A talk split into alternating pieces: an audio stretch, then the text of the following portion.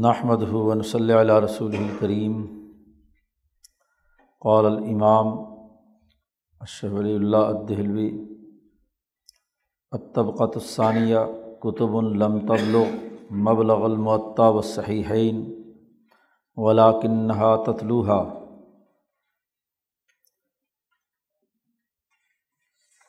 یہ اس مبحث کا چوتھا باب چل رہا تھا، باب طبقات کتب الحدیث. حدیث کے کتابوں کے طبقات کے بیان میں شاہ صاحب نے چند بنیادی مقدمات قائم کر کے یہ بات واضح کی تھی کہ اس دور میں علم حدیث یا نبی اکرم صلی اللہ علیہ وسلم کے اقوال معلوم کرنے کا اس کے علاوہ اور کوئی طریقہ نہیں کہ جو اس علم حدیث پر کتابیں مرتب اور مدّ ہو چکی ہیں۔ ان کو پیش نظر رکھا جائے۔ اس لیے کہ اتنے طویل عرصے کے دوران براہ راست ہم تک حضور صلی اللہ علیہ وسلم کے احادیث کا صحیح اسناد کے ساتھ پہنچنا بہت مشکل ہے۔ پانچویں طبقے میں جن لوگوں نے کتابیں مرتب کر دیں آپ صلی اللہ علیہ وسلم کے تمام اعمال، اقوال، افعال مرتب ہو گئے۔ اس پر جو کتابیں مرتب اور مدّ ہو چکی ہیں، ان تک ہمیں رسائی حاصل ہوگی۔ تو ہم علم الشرائع والاحکام معلوم کر سکتے ہیں۔ اس کے لیے شاہ صاحب نے بڑی بنیادی بات یہ کہی کہ کتابوں میں دو چیزیں دیکھنی ہیں۔ ایک تو یہ کہ ان میں صحت کس درجے کی ہے؟ صحیح کس درجے کی روایات اس میں جمع کی گئی ہیں؟ اور دوسرا یہ کہ ان کی شہرت کی حالت کیا ہے؟ جمہور اہل علم کن کتابوں کی طرف متوجہ ہوئے ہیں؟ اور یہ توجہ ہونے سے مراد محض عوام کا رجوع نہیں، بلکہ اس کے ساتھ ساتھ علماء اور محققین کا جنہوں نے ان کتابوں کے الفاظ، ان کے معانی، ان کی تشریحات، ان کے اسناد، ان کے ہر ہر راوی پر بڑی ناقدانہ نظر، نقد و نظر کے ساتھ تمام مراحل سے ان کتابوں کو گزارا ہے۔ یہ مطلب ہے شہرت کا کہ جس میں ادیبوں نے اس کے ادبی پہلو لغویوں نے اس کے لغوی پہلو اور فقہ نے اس کے فقہی پہلو اور محدثین نے اس کی صنعت روایت اور درایت کے پہلو، غرضے کے ہر پہلو سے ان کتابوں کی خدمت ہو چکی ہے، ان پر ہزاروں لاکھوں تشریحات، شروحات آ چکی ہیں۔ تو اس تناظر میں کتابوں کے طبقات ہونے چاہئیں۔ انسانی بس میں کسی بھی روایت کو نقل کرنے میں جو ممکنہ معیارات صحیح یا غیر صحیح کے حوالے سے ہو سکتے تھے، جن کتابوں میں ان کی رعایت رکھی گئی ہے، اس کو ہم صحیح ترین اور یا اعلیٰ طبقے کی کتاب قرار دیں گے۔ اللہ کے کلام کا معاملہ تو اور ہے۔ اللہ کے کلام کا معاملہ تو یہ ہے کہ اللہ نے خود اس کی حفاظت کا وعدہ کیا ہے۔ وہ کلام الہی ہے، قرآن حکیم۔ اور وہ پورے تواتر کے ساتھ ہر نسل اور طبقے میں ایک ہی طرح سے ہم تک پہنچا ہے۔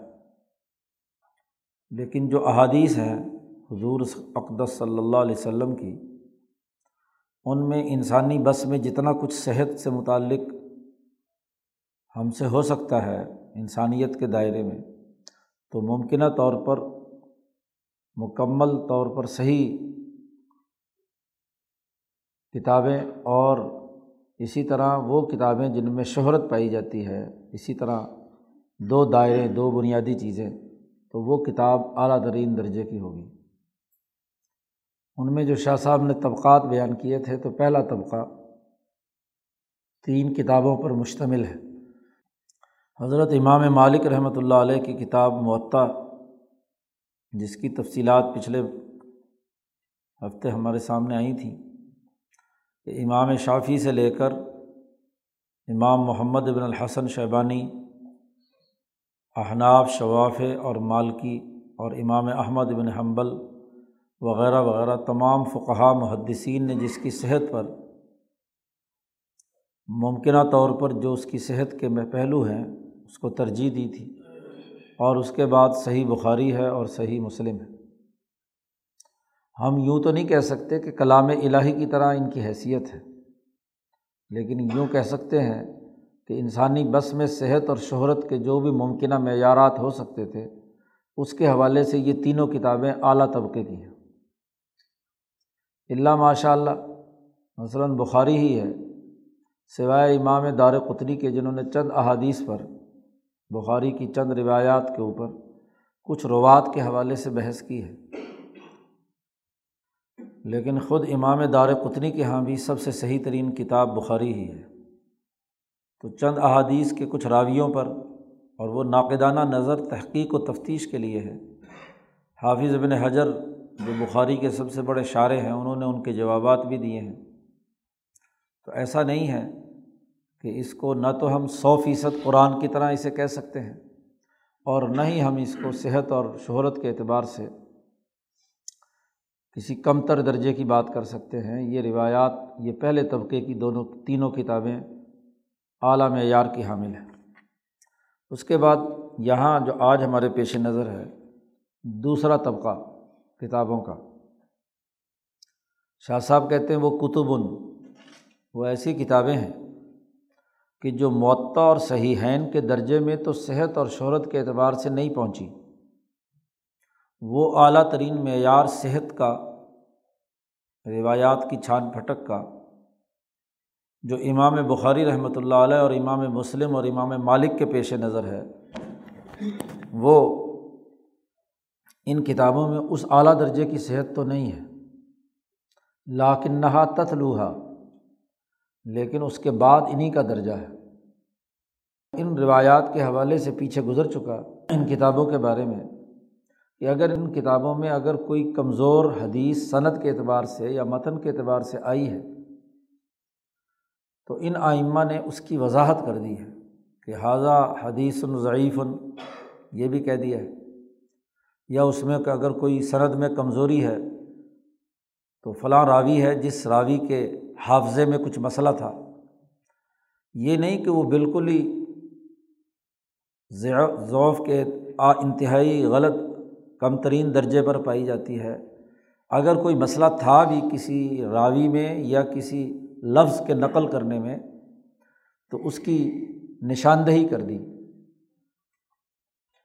کانا مصنفہ معروفین بالوسوقی والعدالہ ان کتابوں کے جو مصنفین ہیں، ان پر تمام لوگوں کا اتفاق ہے کہ وہ با اعتماد لوگ ہیں اور عدل و انصاف کے اعلیٰ معیار پر وہ اترتے ہیں۔ والحفظ و تبحر فی فنون الحدیث، حافظے کے اعتبار سے بھی، اور فنون حدیث میں اعلیٰ درجے کا علمی سمندر ہونے کی حیثیت سے بھی۔ کہ تمام احادیث پر عبور، ذخیرہ حدیث پر عبور رہا ہے۔ ولم یرغو فی کتب ہم حاضی بتصاہلی فیما اشترت علا انفسم وہ اپنی کتابوں میں احادیث درج کرنے میں انہوں نے کسی قسم کی کوئی کوتاہی اور تصاہل نہیں برتا، جو انہوں نے احادیث لانے کے لیے اپنے لیے شرائط طے کی ہیں۔ امام بخاری اور مسلم نے تو بہت کڑی شرائط مقرر کی ہیں۔ لیکن ان حضرات نے اگرچہ اس درجے کی شرائط تو اپنے اوپر نہیں لگائیں جو امام بخاری اور مسلم کے پیش نظر ہے لیکن جو بھی صحت کی ان کے خیال کے مطابق بنیادی شرائط ہیں، اس میں کسی قسم کی کوئی کوتاہی انہوں نے نہیں برتی۔ فتلقہ مم بادہم بالقبولی پھر ان کتابوں کو ان کے بعد پوری دنیا میں قبولیت بھی حاصل ہوئی۔ چنانچہ اعتنا بہا المحدثون ولفقہ طبقتاً بعد طبقتاً۔ ان کتابوں کی طرف محدثین نے بھی پوری پوری توجہ دی ہے۔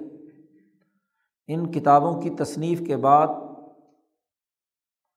آنے والے تمام محدثین نے ان کتابوں کا پڑھنا، پڑھانا، سمجھنا، سمجھانا اور اس کے مختلف پہلوؤں سے ان پر توجہ دینا، یہ ان محدثین کا طریقۂ کار رہا ہے۔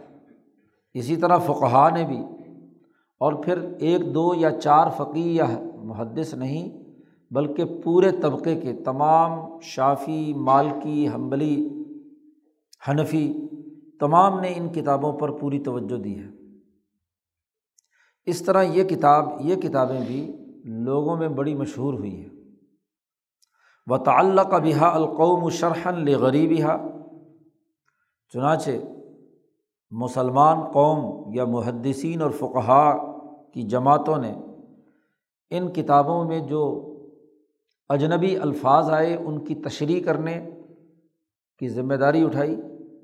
و فحسن عن رجالحہ اور اس میں راویوں میں جو افراد آئے ہیں، جن سے یہ روایات مروی ہوئی ہیں، ان کے رجال کی پوری تحقیق و تفتیش کی۔ و استمباً لفق ہی ان کتابوں میں جو فقی مسائل ہیں، اس سے اخذ و استمباد کا کام بھی فقہ نے کیا ہے۔ وہ اعلیٰ تلکل احادیث اور ان کتابوں میں جو احادیث ہیں بنا و عامت العلوم و عام لوگوں کے علوم یا عمومی علوم کی بنیاد یہی احادیث ہے۔ علوم نبوت کی بنیاد اسی دوسرے طبقے کی کتابوں میں عام طور پر ہے۔ اس طبقے کی بھی تین کتابیں ہیں۔ امام ابو داود کی سنن ابی داود، امام ترمزی کی جامع، اور امام نسائی کی مجتبہ النسائی۔ نسائی کے نام سے مشہور ہے، لیکن اصل کتاب کا نام ہے مجتبہ یہ تین کتابیں ہیں۔ سنن ابی داود، جامع ترمزی اور النسائی۔ یہ تینوں بہت اعلیٰ درجے کے امام ہیں۔ شاہ صاحب کہتے ہیں وہ حاضل کتب مات طبقۃ الاولا پہلی تین کتابیں اور یہ تین کتابیں ملا کر انہیں کو سیاہ ستہ کہا جاتا ہے۔ چھ صحیح ترین کتابیں۔ سیاہ ستہ کا اطلاق ان کتابوں پر ہوتا ہے۔ اور اعتناب احادیث ہا رضین فی تجرید صحاح امام رضین نے ان چھ کتابوں کو جمع کر کے ایک کتاب بنائی ہے، جس کا عنوان کتاب کا ہے تجرید الصحاح۔ یہ چھٹی صدی ہجری کے آدمی ہیں۔ امام ابو الحسن رضین ابن معاویہ العبدری الندلسی اندلس کے رہنے والے ہیں۔ انہوں نے یہ کتاب مرتب کی ہے۔ تجرید التجرید لسحاہ ست ستہ سیاہ ستہ کی تجرید کر کے انہوں نے یہ ایک کتاب مرتب کی ہے۔ اسی طرح وہ ابن الاسیر فی جامع الاصول امام ابن الاسیر ہیں، جن کی تاریخ بھی ہے۔ تو انہوں نے جامع الاصول کے نام سے ایک کتاب لکھی ہے، جس میں یہ سیاہ ستہ کی یہ چھ کتابیں جمع کر دیں شاہ صاحب کہتے ہیں کہ اس تیسرے طبقے کی اصل بنیادی کتابیں تو یہ تین ہیں۔ لیکن وہ قادہ مسند احمد یقون من جملت حاضی طبقہ قریب ہے۔ کہ مسند احمد، امام احمد بن حنبل کی کتاب ہے۔ وہ بھی اس طبقے میں شمار کی جائے۔ فعن الامام احمد جالہ اصلاً امام احمد نے اپنی کتاب کو بنیاد بنایا تھا کہ یورف بھی صحیح منسقیم کہ وہ بنیادی اصول سامنے آئیں جس سے صحیح اور بیمار حدیث معلوم کی جا سکتی ہے۔ سقیم بیمار کو کہتے ہیں۔ اس لیے امام احمد نے اپنی کتاب کے بارے میں خود یہ فرمایا ہے کہ مالئی صفی ہی فلاں تقبل جو اس کتاب کے اندر حدیث نہیں ہے امام مسرد احمد میں، اسے کسی صورت میں قبول مت کرو۔ گویا کہ یہ اصولی حدیث ہے۔ امام احمد بن حنبل نے بھی انہیں معیارات کو سامنے رکھا۔ اگرچہ امام ترمزی نسائی اور ابو داود یہ بعد کے آدمی ہیں، امام احمد پہلے کے ہیں۔ لیکن انہوں نے ان تینوں حضرات نے تو وہ معیارات اپنے پیش نظر رکھ کر احادیث اعلیٰ ترین درجے پہ مرتب کی ہیں۔ مسند احمد میں امام احمد نے صحابہ کی ترتیب کے ساتھ ایک صحابی سے جتنی روایات تھیں وہ ایک جگہ جمع کر دی۔ تو یہ قریب ہے، بعض ایسی احادیث اس میں آ گئی ہیں کہ جس کی وجہ سے علماء نے عام طور پر مسند احمد کو الاطلاق صحیح میں شمار نہیں کیا۔ اس لیے شاہ صاحب نے بھی جملہ استعمال کیا، کادا، قریب ہے۔ جی کہ یہ اس کو اس میں شمار کیا جائے۔ مولانا سندھی رحمۃ اللہ علیہ نے تمہید میں بہت اچھا طریقہ بیان کیا ہے۔ اصل میں امام ترمیزی رحمۃ اللہ علیہ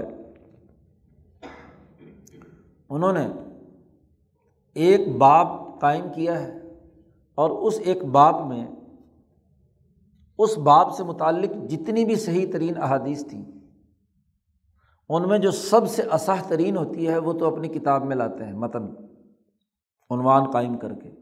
مثلاً وضو وضو سے متعلق حضور کی جتنی احادیث مروی ہیں، اس کا ایک باب قائم کرتے ہیں اور ایک مرکزی حدیث جو سب سے صحیح ترین ہے، وہ اپنے متن میں لاتے ہیں۔ اور پھر ایک اور کام کرتے ہیں کہ وفیل باب ان فلان ان فلان ان فلان ان فلان ان فلان۔ کہ اس وضو سے متعلق جو باب ہے، اس میں فلاں صحابی سے، فلاں صحابی سے، فلاں صحابی سے جتنے بھی ہوں، دو، چار، پانچ، دس، بیس، تیس، چالیس، جتنے بھی ہیں، تمام صحابہ کے نام آگے۔ کیونکہ اگر تمام کی روایات کو جمع کیا جائے تو وہ تو بہت بڑی کتاب چاہیے اس کے لیے۔ تو امام ترمزی نے یہ کام کیا تھا وفیل باب عن فلان۔ کہ اس باب میں فلاں فلاں فلاں فلاں فلاں صحابی سے بھی اس مسئلے میں حضور سے براہ راست یہ روایت منقول ہے۔ امام ترمزی نے جب سے یہ کتاب لکھی ہے، امت پر ایک بہت بڑا قرض تھا کہ یہ فل باب میں جو باقی احادیث ہیں وہ کہاں ہیں؟ ان کو بھی تو جمع کیا جائے۔ تو وہ زیادہ تر مسرد احمد میں ہے۔ مولانا سندھی فرماتے ہیں کہ ترمزی چونکہ فقی ترتیب پر مرتب کی گئی ہے، تو اس میں اگر کوئی آدمی ہر باب سے متعلق حضور کی تمام روایات دیکھنا چاہتا ہے، تو ترمزی پڑھے اور اس کے، اس میں جتنے بھی صحابہ ہیں، ان کی تفصیلات معلوم کرنے کے لیے مسند احمد کو مطالعے میں لائے، تو اس سے ایک جامع پورا ذخیرہ حدیث اور ہر راوی نے روایت کرتے وقت جو لفظ بیان کیے ہیں، الفاظ میں جو فرق ہے، اس سے جو اس کی قانونی نوعیت سمجھنے میں آسانی پیدا ہوتی ہے۔ تو فقہی مزاج پیدا ہوتا ہے کہ مختلف الفاظ اس واقعے سے متعلق جو مختلف لوگ بیان کر رہے ہیں، اس کی قانونی نوعیت کیا بن سکتی ہے؟ تو اس سے پورے ذخیرہ حدیث پر نظر پڑتی ہے۔ جب سے امام ترمزی نے یہ کتاب لکھی ہے، تو لوگ کہتے تو یہ رہے کہ ضرور یہ کام ہونا چاہیے۔ لیکن اللہ تبارک و تعالیٰ نے یہ کام مقدر کیا ہوا تھا۔ ہمارے استاذ محترم مولانا ڈاکٹر حبیب اللہ مختار شہید رحمۃ اللہ علیہ کے لیے۔ حضرت شاہ عبدالعزیز صاحب رائے پوری رحمۃ اللہ علیہ کو انہوں نے خط میں لکھا کہ یہ کام میرے ذمے لگایا گیا ہے۔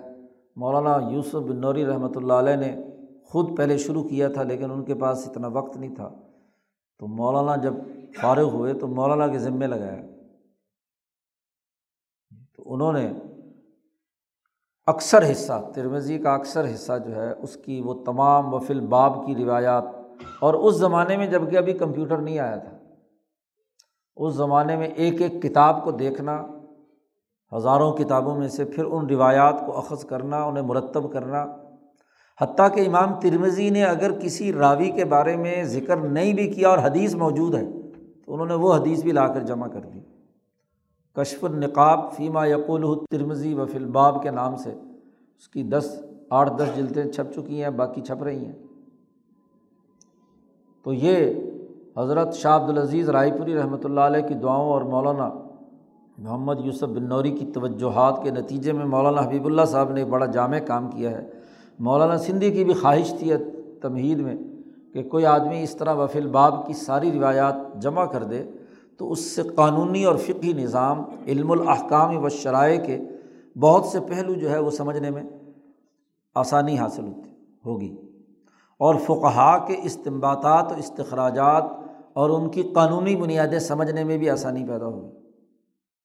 تو دوسرے طبقے کی کتابیں، بنیادی طور پر یہ تین ہیں انہیں کو سیاہ ستہ کہا جاتا ہے۔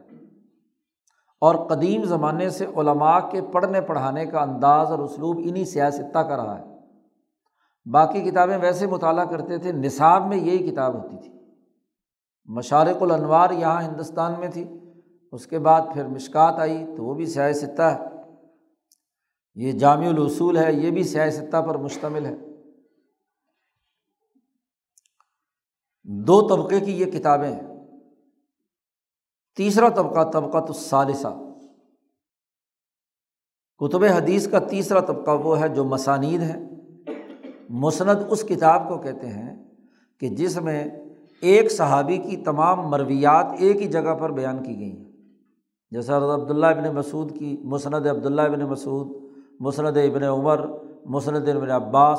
تو مسند احمد میں ایسے ہی دوسری جو مسانید ہیں، ان تمام میں یہی ہے۔ وہ جوامع جنہوں نے چاروں شعبوں کے اندر احادیث جمع کی ہیں۔ شاہ صاحب نے، شاہ ولی اللہ صاحب نے جوامع کی تعریف بیان کی ہے، بخاری کی شرح میں۔ صحیح بخاری کی جو شرح جس میں تراجم بخاری پر شاہ صاحب نے گفتگو کی ہے، وہاں کہا ہے کہ جوامع وہ ہیں جن میں شریعت، طریقت، سیاست اور تفسیر چاروں علوم حضور سے جمع کیے گئے ہیں، انہیں جامع کہا جاتا ہے۔ اس لیے ترمزی کو جامع کہتے ہیں۔ اور ابو داود کو صرف سنن کہتے ہیں۔ اس لیے کہ اس میں صرف فقہی ترتیب پر چیزیں جمع کی گئی ہیں۔ ایسے ہی مصنفات، جیسے امام عبدالرزاق کی مصنف عبدالرزاق، علامہ ابن ابی شیبہ کی مصنف ابن ابی شیبہ وغیرہ، یہ اگرچہ بخاری اور مسلم سے پہلے لکھی گئی ہیں۔ تیسرے طبقے کی کتابیں یہ امام بخاری اور مسلم سے پہلے لکھی گئی ہیں اور ان دونوں کے زمانے میں لکھی گئی ہیں، وفی زمان ہما عبدالرزاق جو ہے یہ بخاری کے اساتذہ میں سے ہیں۔ بخاری کے بہت سارے راویوں میں عبدالرزاق بھی ہیں۔ تو یہ اگرچہ پہلے لکھی گئی ہیں، ان کے زمانے میں بھی لکھی گئی ہیں اور بخاری اور مسلم کے بعد بھی لکھی گئی ہیں۔ اصل میں یہ وہ لوگ ہیں کہ جنہوں نے احادیث کا ڈیٹا جمع کیا ہے۔ انہوں نے اپنی کتابوں میں شروع میں کہہ دیا کہ ہم نے صحیح غلط کی بحث نہیں کی ہے۔ اس وقت تو حضور صلی اللہ علیہ وسلم سے منسوب جو روایت بھی دنیا بھر میں علاقوں میں موجود ہے، ان تمام روایات کا ہم نے مواد جمع کیا ہے۔ تو مواد جمع امام بخاری اور مسلم سے پہلے انہیں کتابوں نے جو امام بخاری سے پہلے لکھی گئیں۔ مثلاً مصنف عبدالرزاق ہے، مصنف ابن ابی شیبہ ہے مصنف احمد ہے تو یہ وہ کتابیں ہیں جو بخاری اور مسلم سے پہلے لکھی گئی ہیں اب ان لوگوں نے تو پورا ڈیٹا گویا کہ جمع کر دیا اور اس میں انہوں نے کہا ہے کہ صحیح بھی ہے حسن بھی ہے ضعیف بھی ہے معروف بھی ہے غریب حدیث بھی ہے شاذ بھی ہے منکر بھی ہے غلط بھی ہے صحیح بھی ہے ثابت بھی ہے مقلوب بھی ہے جس کی صنعت بالکل صحیح ہے اور وہ جس کی صنعت کے اندر یا الفاظ کے اندر کوئی تغیر و تبدل ہوا ہے۔ اب ان کتابوں میں چونکہ مواد جمع کیا گیا تھا، ان حضرات نے اپنی ذمہ داری مواد جمع کرنے کے حوالے سے ہے۔ تو ڈیٹا جس پر ابھی تحقیق و تفتیش نہ ہوئی ہو، اس میں اور جو تحقیق و تفتیش کے بعد جسے مرتب کیا گیا، اس میں ظاہر زمین آسمان کا فرق ہوگا۔ تو تیسرے طبقے کی جو احادیث ہیں، یہ دراصل مواد ہے اسی لیے یہ کتابیں علماء میں اس درجے میں مشہور بھی نہیں ہوئی، کیونکہ وہ ابھی مواد تھا۔ اور مواد ہمیشہ محققین کے پیش نظر ہوتا ہے، وہ عوام کی نظر نہیں کیا جاتا۔ آپ جو مواد اکٹھا کر رہے ہیں، ڈیٹا اکٹھا کر رہے ہیں، وہ تو محققین اس کی چھان پھٹک کریں گے ابھی۔ ابھی تو وہ را میٹیریل ہے، اس پر ابھی کام ہونا ہے۔ تو اس لیے وہ لوگوں میں اس درجے میں مشہور نہیں کیا گیا، وہ صرف محققین کی نظر میں رہا۔ اس لیے ان کا پڑھنا، پڑھانا، ان کی ہر ہر لفظ کی تحقیق و تفتیش کرنا وہ کوئی لازمی اور ضروری بھی نہیں تھا۔ وہ ان ضالع انہا اسم النکارت المطلقہ اگرچہ یہ بات ضرور ہے کہ اس تیسرے طبقے کی کتابوں میں مطلقاً بالکل ہی غلط حدیثیں ہوں۔ ایسا بھی نہیں ہے کہ بالکل ہی لغ اور فضول اور گھڑ، موضوع حدیث حضور کی طرف منسوخ کر کے رکھی گئی ہوں، ایسا بھی نہیں ہے۔ ہاں یہ بھی ہوا۔ ولم یہ تداول ما تفردت بھی الفقہ کثیر تداول۔ جو روایات ان کتابوں میں آئی ہیں، وہ فقہا کے یہاں بھی زیادہ زیر گردش نہیں رہی۔ فقہ نے بھی اس میں زیادہ تر زیادہ تر فقہ نے۔ اگرچہ کچھ فقہ نے ان احادیث پر عمل کیا ہے۔ اور اسی طریقے سے، ولم یفحس عن صحت ہا و سکم ہا اور نہ ہی ان کتابوں کی صحت اور سکم سے متعلق محدثین نے بہت زیادہ کوئی تحقیق و تفتیش کی ہے۔ وہ امین ہو اور ان میں سے بعض کتابیں ایسی بھی ہیں۔ کہ جن کی لغت کی بھی کسی لغوی نے، کسی اجنبی لفظ کی تشریح میں بھی گفتگو اس درجے کی نہیں ہوئی۔ اور ولا فقیب مذاہب صلف اور نہ ہی صلف صالحین کے مذاہب سے متعلق کسی فقی نے ادھر توجہ دی اس درجے میں کہ مذاہب صلف بیان کیے ہوں کسی فقی نے۔ اور نہ کسی محدث نے اس کی مشکل جملوں کی وضاحت اور بیان کیا ہے۔ اور کسی مورخ نے ان کے راویوں پر بھی اس طرح سے بحث نہیں کی جس طرح سے پہلے دو طبقے کی کتابوں پر کی ہے۔ یہاں شاہ صاحب ایک وضاحت بھی کرتے ہیں۔ معاملہ یہ ہے کہ یہ کتابیں وہ ہیں جن میں اکثر وہ احادیث ہیں جو متاثرین نے اپنی تخریجات کی بنیاد پر اس میں سے لی ہے تو شاہ صاحب کہتے ہیں کہ یہ جو تحقیق و تفتیش کا کام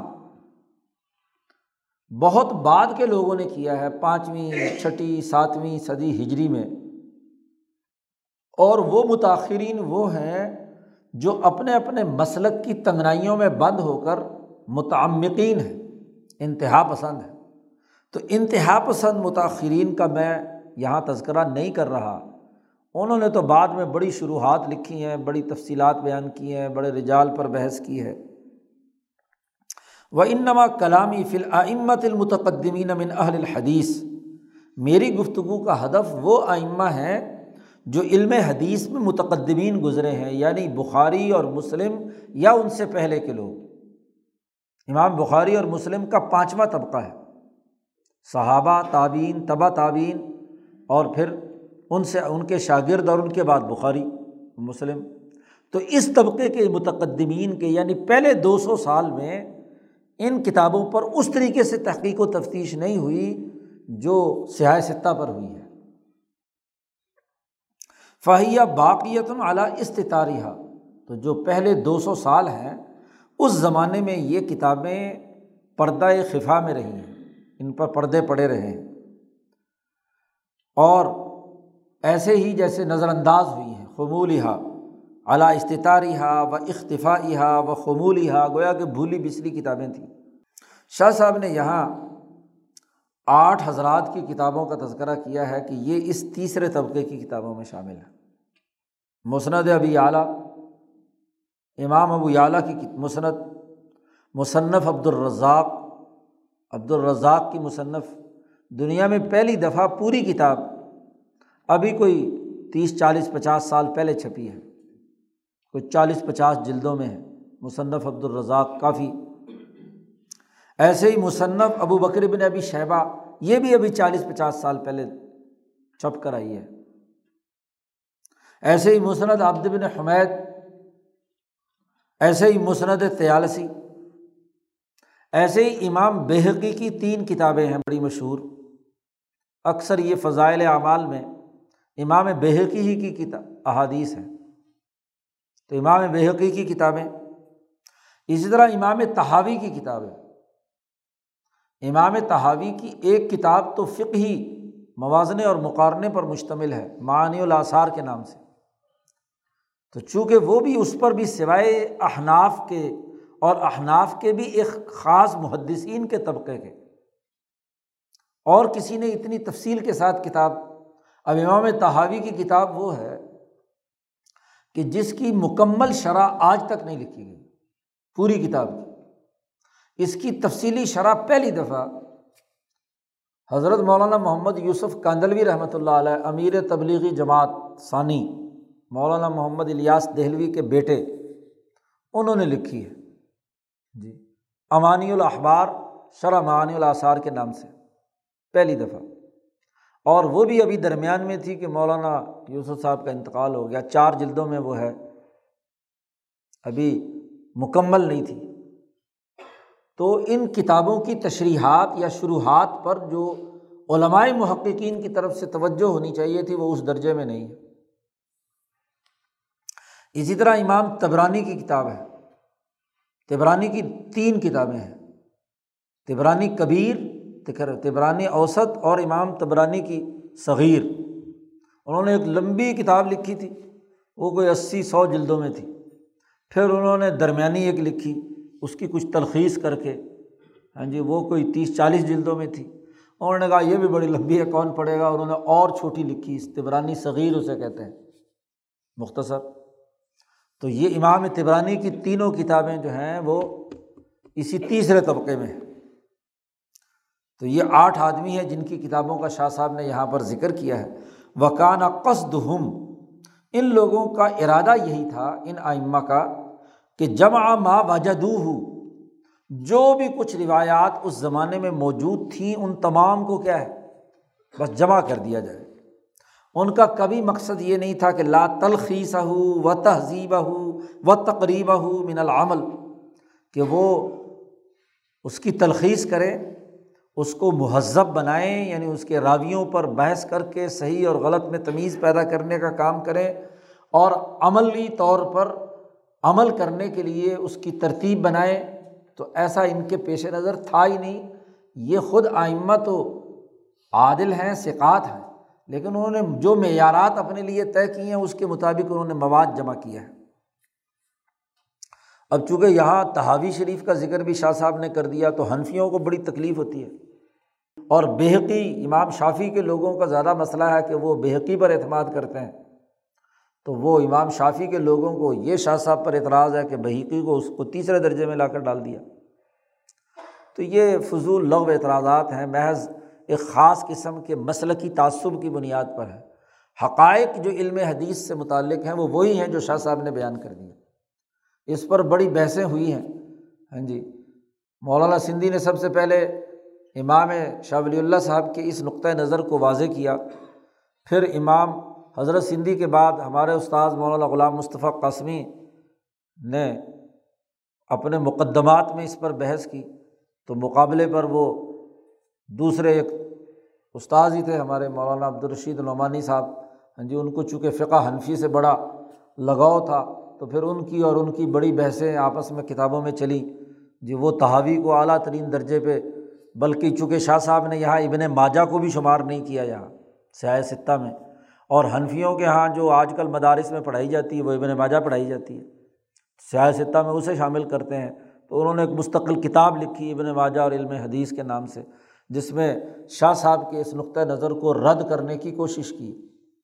تو وہ ادھر ادھر کے متاثرین کی روایات اور ان کی بنیاد پر وہ ساری گفتگو کی اور شاہ صاحب نے ایک جملے میں اسے اڑا دیا ہے کہ بعد کے متاثرین متعمقین میرے پیش نظر نہیں ہیں، انہوں نے تو بہت ساری باتیں کی ہیں۔ بات یہ کہ بخاری اور اس کے درجے کے یا اس زمانے کے جو دو ڈھائی سو سال ہیں، ان میں ان کتابوں پر کوئی کام ہوا ہے یا نہیں تو وہ بتاؤ۔ چوتھا طبقہ وہ ہے، کتب۔ ایسی کتابیں ہیں کہ قصد مصنف ہوا باد قرون متطاولتن۔ بہت لمبے عرصے، چار پانچ سو سال گزرنے کے بعد لوگوں نے اس کتاب، احادیث کو جمع کیا ہے۔ اور جمع کیا ہے انہوں نے ان حدیثوں کو جو پہلے دو طبقے کے آئمہ نے نہیں قبول کی، جن روایات۔ اب امام بخاری نے کوئی چار پانچ لاکھ حدیثوں میں سے صرف چار ہزار حدیثیں بخاری میں لائے ہیں۔ امام مسلم کا بھی تقریباً یہی حال ہے۔ ابو داود اور ترمزی وغیرہ کا بھی یہی حال ہے۔ چند چند ہزار حدیثیں ہیں ان سیاستہ کی کتابوں میں۔ تو اب جن باتوں کو ان محققین اور ناقدین نے اس زمانے میں نکارا سمجھ کر چھوڑ دیا تھا، تو بعد والوں نے یہ کام کیا، بہت بعد والوں نے، کہ ان تمام کو جمع کر کے کتابیں لکھ دیں۔ تمام وہ حدیثیں جو پہلے دو طبقے میں نہیں تھیں، ان لوگوں نے چوتھے طبقے کے لوگ وہ ہیں جنہوں نے اسے جمع کر دیا۔ وہ کون سی حدیثیں تھیں؟ کانت فل مجامع ولمسانید المختفیہ فنو بھی امرحا پہلے زمانے میں جو مجموعے جمع کیے گئے تھے جی اور جو مسانید تھی لیکن بخفی تھی۔ بخاری اور مسلم کی نظر سے ضرور گزری لیکن انہوں نے ان کو اہمیت نہیں دی۔ انہوں نے ان چھپے ہوئی جو مسانید ہیں یا مجموعے ہیں، ان میں سے وہ حدیثیں اٹھائیں اور پھر اس پر بڑی ہاں جی عظمت، شان کے ساتھ انہیں، ان کو بیان کر کے اپنی کتابوں میں مرتب کر دیا۔ نمبر ایک۔ نمبر تین۔ اوکانت اعلیٰ السنا تھی معلوم یکتب حدیث المحدسون یا وہ حدیثیں ایسی تھیں کہ جو محدثین جنہوں انہوں نے حدیثیں لکھی ہیں، انہوں نے نہیں بیان کی، بلکہ مرخین نے بیان کی ہیں۔ کیونکہ جب آپ چھان پھٹک کریں گے تو جو محدثین کے معیارات ہیں وہ بڑے کڑے تھے۔ اور مرخین جنہوں نے تاریخ لکھنی ہے تو تاریخی واقعات کے اندر تو ہر چیز آ جاتی ہے۔ تو وہ تاریخی واقعات انہوں نے جمع کیے ہیں۔ کا کثیر من الوعاز المتشدقین و اہل الحوا و ضعفا جیسے اس زمانے کے جو واعظین ہیں، اب واعظ کو تو ایک نئی بات چاہیے ہے۔ وہ ایسا کوئی پھڑکتا ہوا جملہ یا قصہ سنائے کہ جس سے لوگ ادھر متوجہ ہو جائیں۔ واعظ کو اپنے خطاب سے غرض ہوتی ہے۔ یہ نہیں کہ اس کی صنعت کیسی ہے، اس روایت کا معیار کیا ہے۔ تحقیق کے نقطۂ نظر سے یہ کس معیار پر اتریتی ہے؟ یہ پیش نظر نہیں ہوتا۔ واعظین کے ساتھ ایک شرط لگائی ہے، شاہ صاحب نے، المتشدقین۔ متشدقین وہ ہوتے ہیں، شدق کہتے ہیں یہ جبڑے کو۔ ایک یہ اور ایک اوپر والا۔ جو جبڑے کو جبڑے پر مار کر تقریر بڑی اچھی کرتے ہیں، پھٹے توڑ تقریر کرتے ہیں۔ اس کو شاہ صاحب کہتے ہیں وہ آز المتشدقین۔ زبان ان کی بڑی چلتی ہے، جبڑے پہ جبڑا لگتا ہے۔ جی تو ایسے متشدقین واعظوں نے وہ روایات بیان کی تھی اور اکثر ایسا بھی ہوتا ہے کہ وہ ایسے ہی سنی سنائی باتیں جن کی کوئی صنعت اور کوئی بنیاد نہیں ہے، اس کو اپنے واض میں چٹخارے کے لیے بیان کرتے ہیں۔ تو ایسے واعظوں اور ایسے ہی اہل الحوا خواہش پرست لوگوں نے اپنی خواہشات کو حدیث بنا کر پیش کر دیا۔ یا کمزور اور ضعیف لوگ تھے۔ جن کے اپنے کوئی معیارات نہیں تھے، ان کی حدیثوں کو انہوں نے جمع کر دیا چوتھے درجے کے طبقے کے لوگوں نے۔ یا یہ کہ اب یہ دونوں چیزیں وہ تھیں جو حضور کی طرف منسوب کر دیں۔ اور تیسری حالت یہ تھی کہ صحابہ اور تعبین کے آثار تھے۔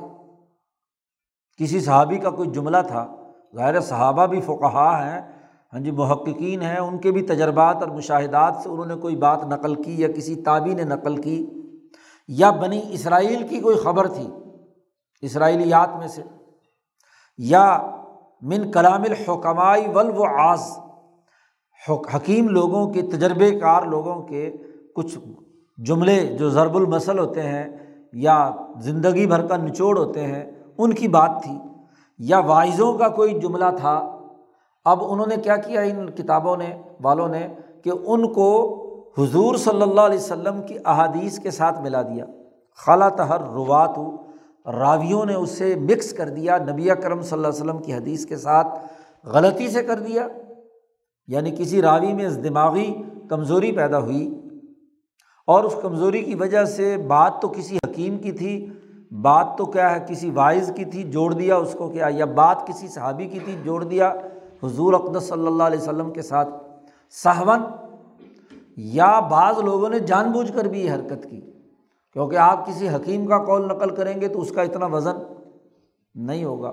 اور جب آپ اسے حضور کی طرف منسوخ کریں گے تو پھر کیا ہے؟ اس کا وزن ہو جائے گا۔ تو جان بوجھ کر یا غلطی سے انہوں نے وہاں جوڑنے کا کام کیا۔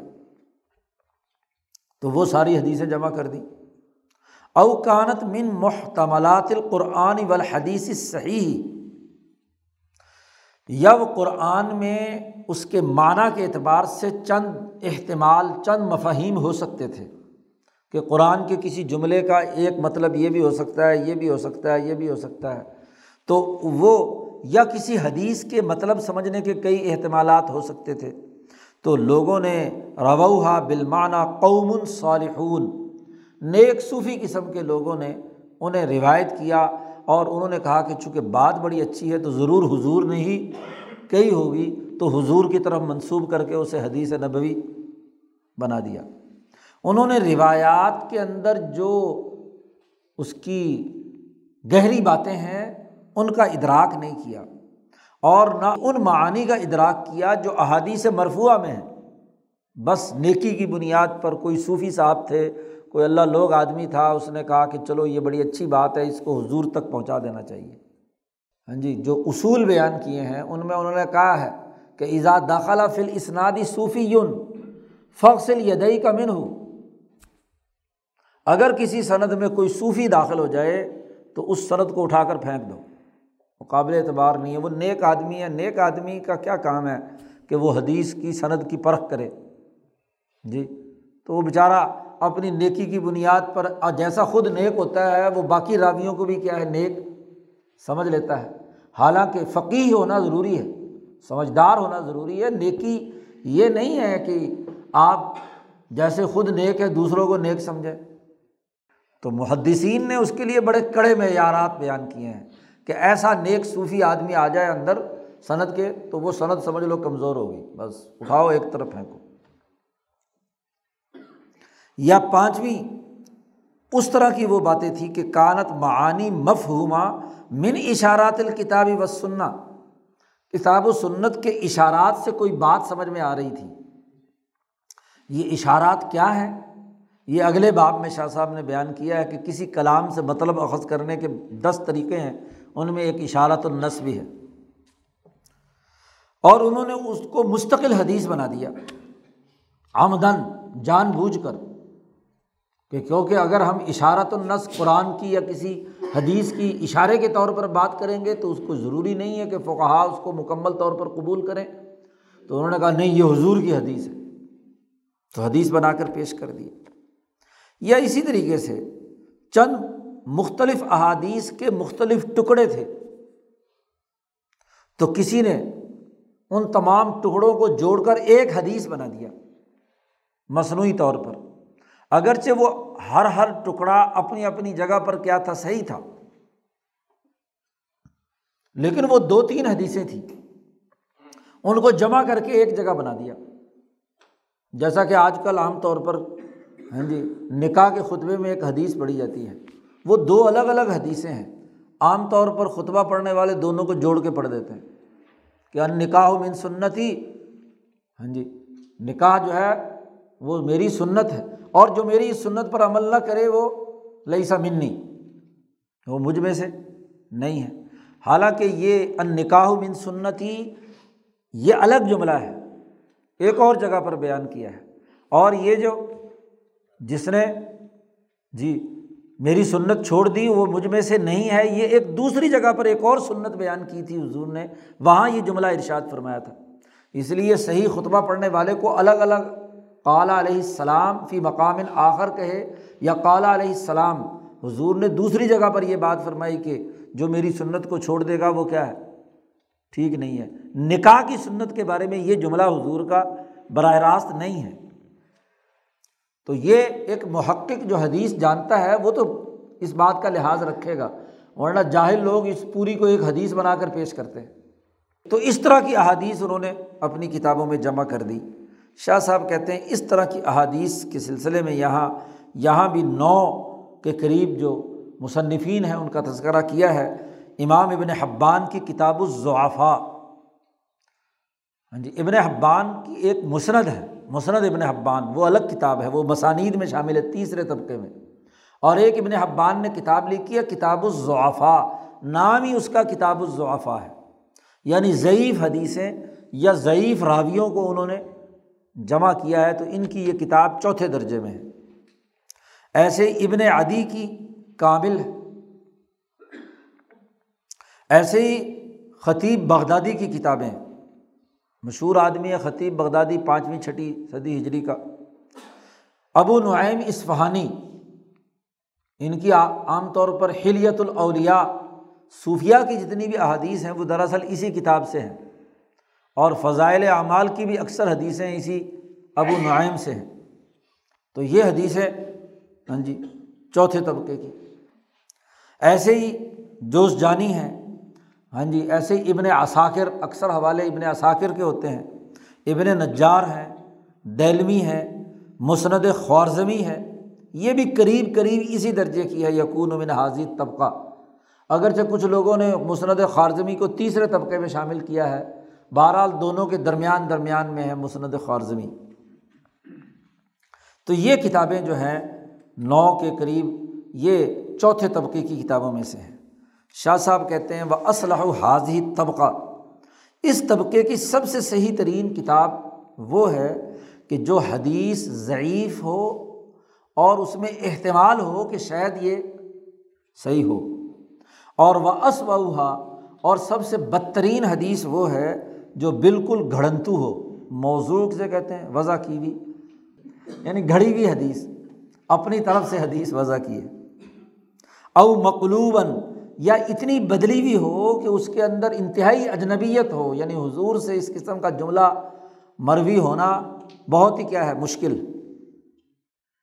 وہاضی طبقہ تو یہی وہ طبقہ ہے چوتھا، کہ جو مادہ بنا ہے ابن جوزی کی کتاب کتاب الموضوعات کا۔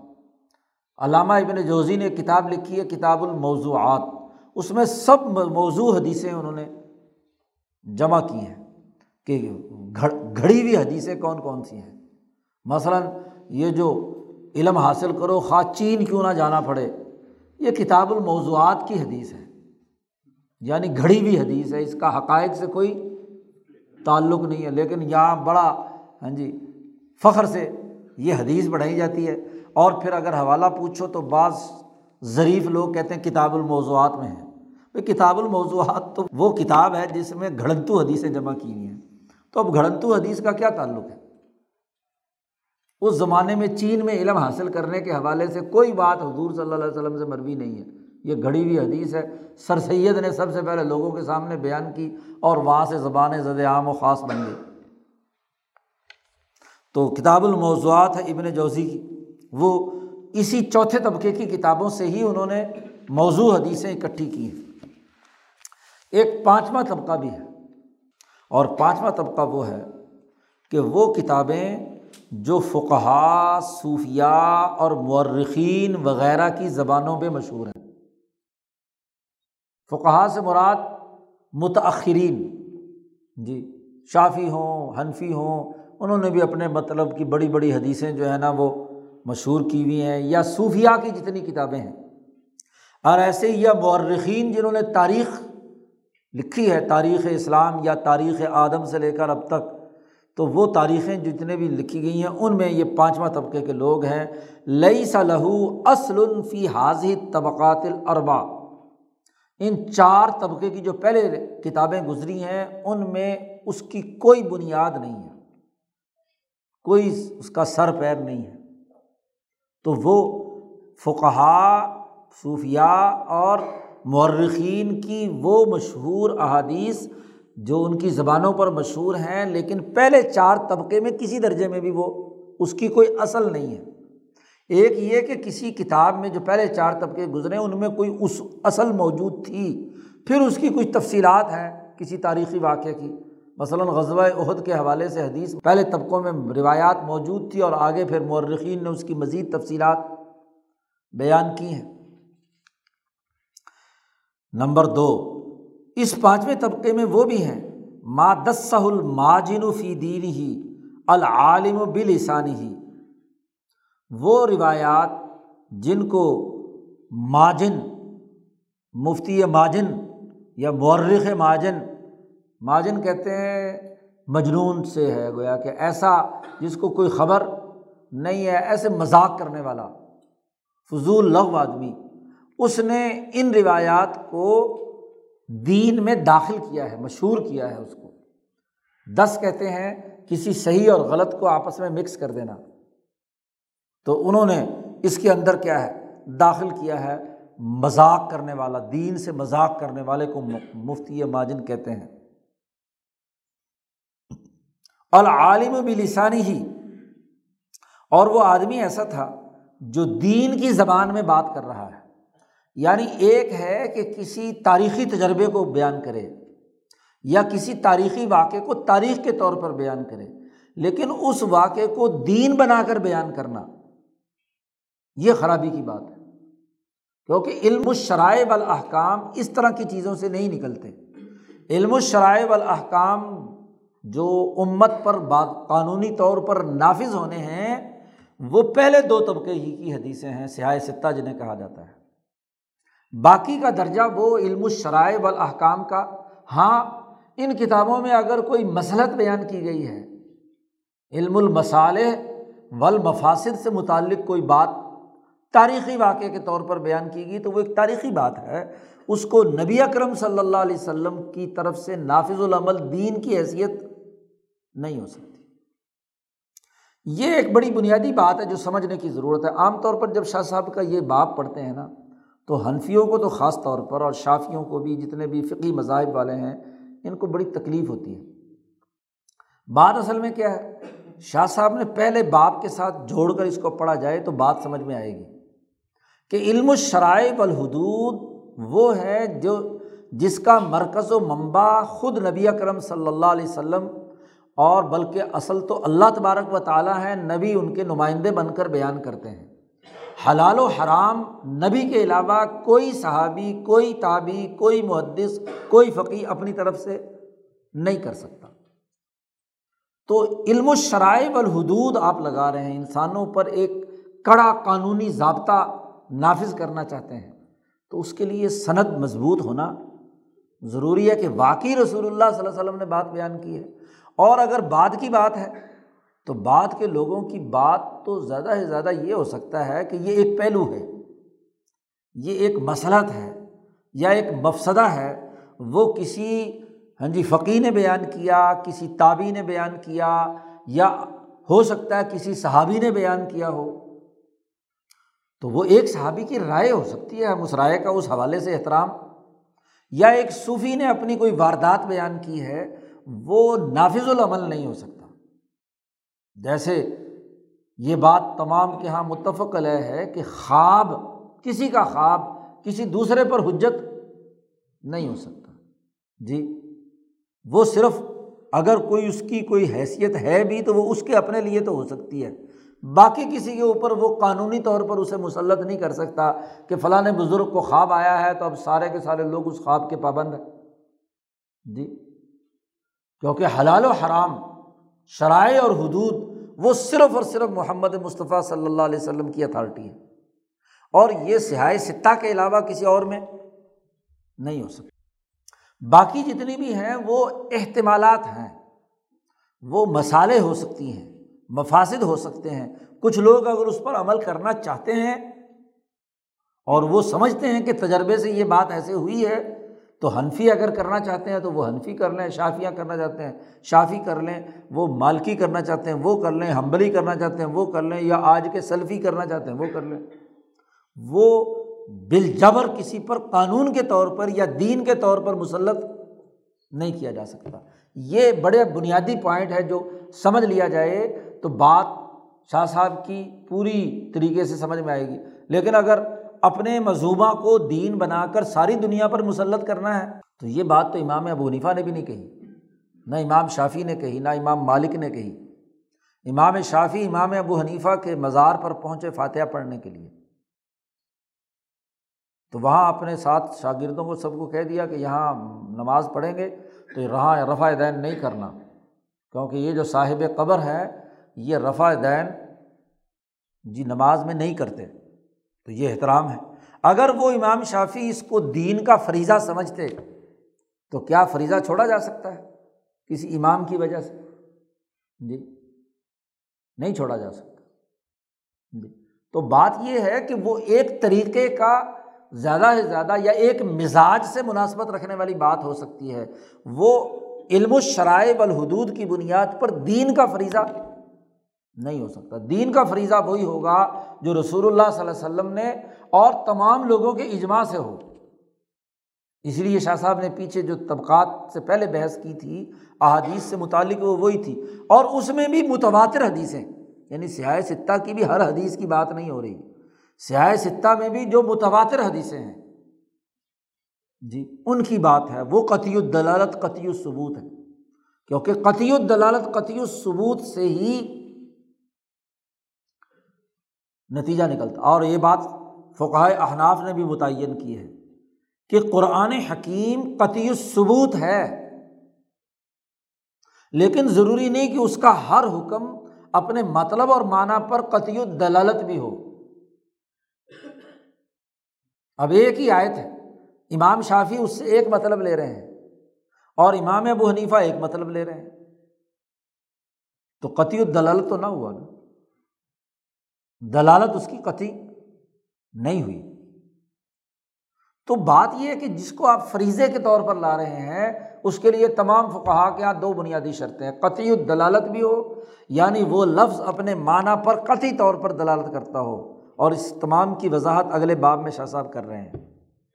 یعنی ان سیاح ستہ سے بھی علوم کو اخذ کرنے کے دس طور طریقے اگلے باب میں شاہ صاحب نے اسی لیے متعین کیے یہ نہیں کہ اب سیاستہ میں ایک حدیث آ گئی تو اب بس شریعت بن گئی۔ شریعت یا قانون یا سسٹم بنانے کے لیے، دین کا نظام بننے کے لیے اس کا بھی جانچ پرکھ کا معاملہ ہے۔ اب کسی مذاقیہ قسم کے مفتی اور عالم نے اس کو دین میں داخل کر دیا اور کیا کیا پھر اس نے؟ سند بڑی مضبوط لے آئے۔ بے اسناد قوین ہاں جی راوی ایسے چھانٹ چھانٹ کر لایا کہ جو جن پر کوئی اعتراض نہیں ہو سکتا۔ بخاری اور مسلم کے مثلاً راوی اللہ یمکن الجرحفی یا کلام بلیغن یا بہت ہی عمدہ بلاغت والا کلام تھا۔ یہ بہت بعید تھا کہ حضور کی زبان مبارک سے نہ نکلا ہو۔ تو اس کو حدیث بنا کر پیش کر دیا انہوں نے۔ تو شاہ صاحب کہتے ہیں، یہ جو پانچواں طبقہ ہے، اسی نے اسلام میں بڑی مصیبت کھڑی کی ہے۔ فسارہ فل اسلامی مصیبتاً عظیمتاً اس نے بڑی عظیم مصیبت اسلام میں بھڑکائی ہے کہ تاریخی روایات کو حدیث بنا کر ہاں جی مسئلے گھڑ کر، اس کو دین کا حصہ بنا کر لوگوں پر تشدد کیا، لوگوں پر کیا ہے؟ ظلم اور زیادتی کے پہاڑ توڑے گئے۔ لیکن شاہ صاحب کہتے ہیں، محدثین میں سے جو بڑے بڑے جہابزہ، بڑے اونچے اعلیٰ درجے کے محققین ہیں جہبز کی جمع ہے۔ جہبز وہ اس ناقد کو کہتے ہیں جو بہت ہی باخبر بھی ہو اور معاملات کی گہرائی کو سمجھتا ہو۔ اس کو جہبز کہتے ہیں۔ تو یہ جو جہبز ہے، جس کی جمع جہابزہ ہے اہل حدیث میں سے، انہوں نے اس طرح کی روایات کو محمول کیا ہے کہ ان کے مطابعات اور شواہد لا کر ان پر جو پردے پڑے ہوئے تھے، ان کو پھاڑا اور اس کو ننگا کر کے سامنے رکھ دیا کہ دیکھو یہ حدیث جعلی ہے۔ اس حدیث کا حقائق سے کوئی تعلق نہیں۔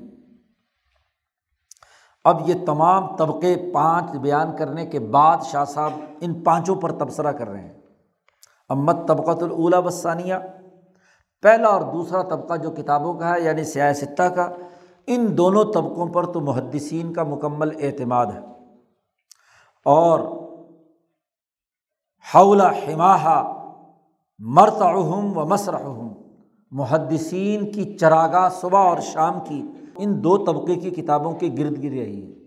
مرتا کہتے ہیں چراگاہ کو۔ یعنی اپنے علوم، اپنی فقہ، اپنی تفقع اس کی روایات، اس کی تمام چیزوں کو ان کی طرف متوجہ ہوئے ہیں۔ جہاں تک تیسرے طبقے کا تعلق ہے ام ثالثہ فلاں یباشر العمل والقول بھی النحاریر الجہابزہ الدین یحفظون اسمار رجال و الحدیث۔ تیسرا طبقہ چونکہ مواد جمع ہوا ہوا ہے، تو اس مواد میں سے صرف اس پر عمل کرنے کی اجازت ان محققین، محدثین اور فقہا کو ہے جو اسماع الرجال بھی جانتے ہوں اور احادیث میں جو کمزوریاں اور علل وغیرہ ہیں ان کو بھی جانتے ہوں۔ ہاں تیسرے طبقے کی کتابوں میں سے پہلے دو طبقے کی جو روایات ہیں، ان کے مطابعات اور شواہد لیے جا سکتے ہیں۔ جی اور یہ کام بھی صرف محققین کریں، تو تب تو کیا ہے؟ درست ہوگا۔ قد جعل اللہ لک الشعین قدرا۔ اللہ تعالیٰ نے ہر ایک کے لیے کام کی مقدار رکھی ہے۔ تو انہوں نے یہ مقدار اس قدر کام کیا کہ انہوں نے پورا ڈیٹا جمع کر دیا۔ اور چوتھا طبقہ شاہ صاحب کہتے ہیں یہ چوتھے طبقے کی کتابیں وہ ہیں کہ جن میں مشغول ہونا، ان سے اخذ و استمباد کرنا، یہ متاثرین کی تعمقات کی قسموں میں سے ایک قسم ہے متاثرین کی انتہا پسندیوں میں سے ایک انتہا پسندی ہے کہ چوتھے طبقے میں سے بھی کچھ چیزوں کو لیا جائے۔ اور شاہ صاحب کہتے ہیں وہ انشیت الحق اگر تو حق بات مجھ سے سننا چاہتا ہے، ذرا توجہ سے سن لے۔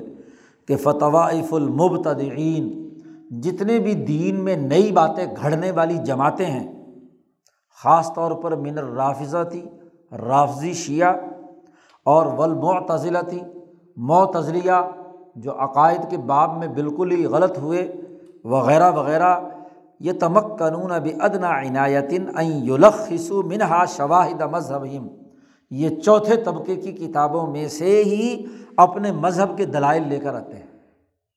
ان کی اکثر حدیثیں شیعوں کی بھی اور معتضلی معتضلی وہ ہیں جو حضرت علی سے جدا ہو کر جن کو خارجی بھی کہا جاتا ہے، وہ الگ ہوئے تھے اور حضرت علی پر فتویٰ لگایا تھا، حضرت امیر پر، حضرت امیر معاویہ پر امر بن العاص پر حملہ بھی کیا اور ان تینوں کو دائرہ اسلام سے خارج بھی قرار دینے والے لوگ ہیں۔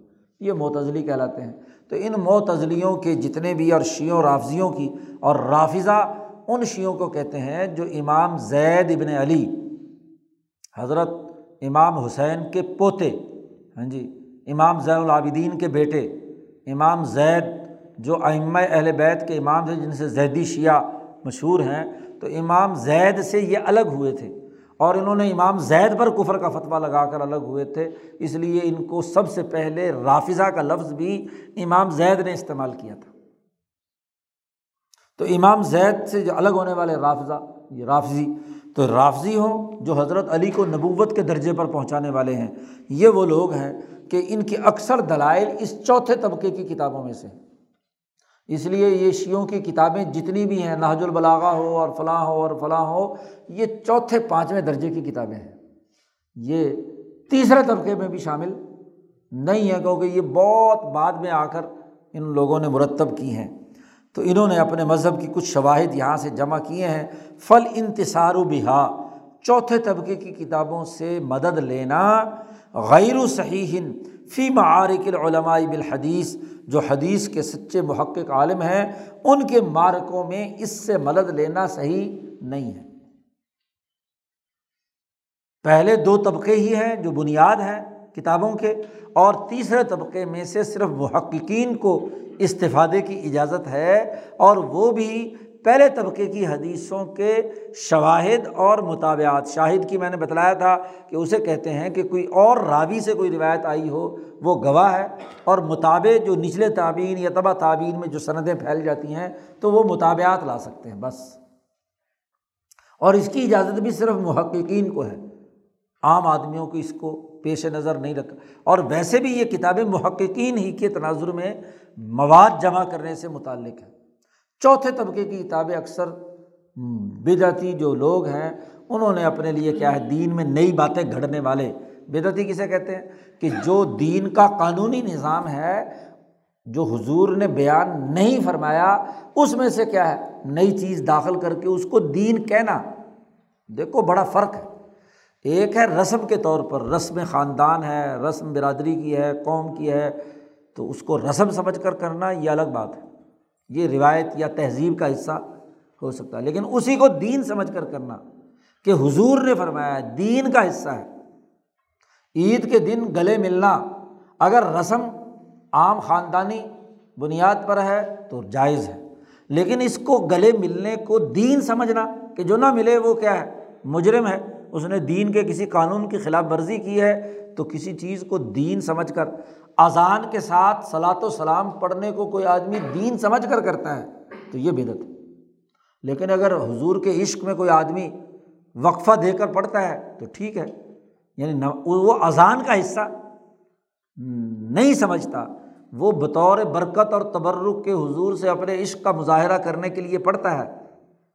لیکن متصل نہیں، وقفہ دے کر، تو ٹھیک ہے، وہ اپنے عشق کا اظہار کر رہا ہے، اس کے اوپر بدعتی ہونے کا فتویٰ لگانا۔ یہ دوسرے درجے کی انتہا ہے۔ تو اس لیے بدعت وہ چیز ہے جو دین میں نہیں تھی اور وہ دین میں داخل کر دی۔ اس لیے حضور صلی اللہ علیہ وسلم نے فرمایا کہ ہمارے دین میں ایسی چیز نہیں تھی اور کسی نے ایسے دین میں شامل کر دیا تو یہی بدعت ہے، اس کا میرے ساتھ کوئی تعلق نہیں فلاحی زمین نہیں۔ میرے ساتھ اس کا کوئی تعلق نہیں۔ تو یہ طبقات کتب حدیث متعین کر کے شاہ صاحب نے وضاحت کر دی کہ جو بنیادی مواد ہے، علم الشرائع والحدود کا وہ یہ ہے۔ اب اس مواد سے اور قرآن و سنت سے الفاظ جو حضور کی زبان مبارک سے بطور حدیث کے نکلے یا قرآن کی صورت میں اللہ کا قرآن نازل ہوا، اس سے مطلب اور مفہوم کیسے اخذ کریں گے؟ اس کے قوانین اور ضابطے کیا ہیں؟ یہ علم بھی شاہ صاحب اگلے باب میں کہتے ہیں۔ یہاں تو شاہ صاحب نے بات نہیں بیان کی، یہ بحث وہاں کی ہے۔ الفوظ القبیر میں اس کا خلاصہ یہاں پر لائے ہیں۔ تو وہاں شاہ صاحب نے کہا کہ اللہ پاک نے میرا سینہ کھول دیا ہے اور ایک مجھے خاص علم دیا ہے کہ اخذ و استمباد کرنے کے ممکنہ طریقے کتنے ہو سکتے ہیں۔ اس کا تعلق کتاب اللہ ہی سے نہیں، صرف حدیث ہی سے نہیں، انسانوں کی گفتگو سے بھی ہے۔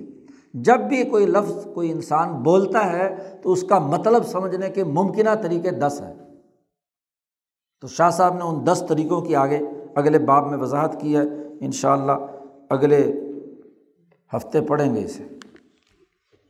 دعا کر لو۔ اللہ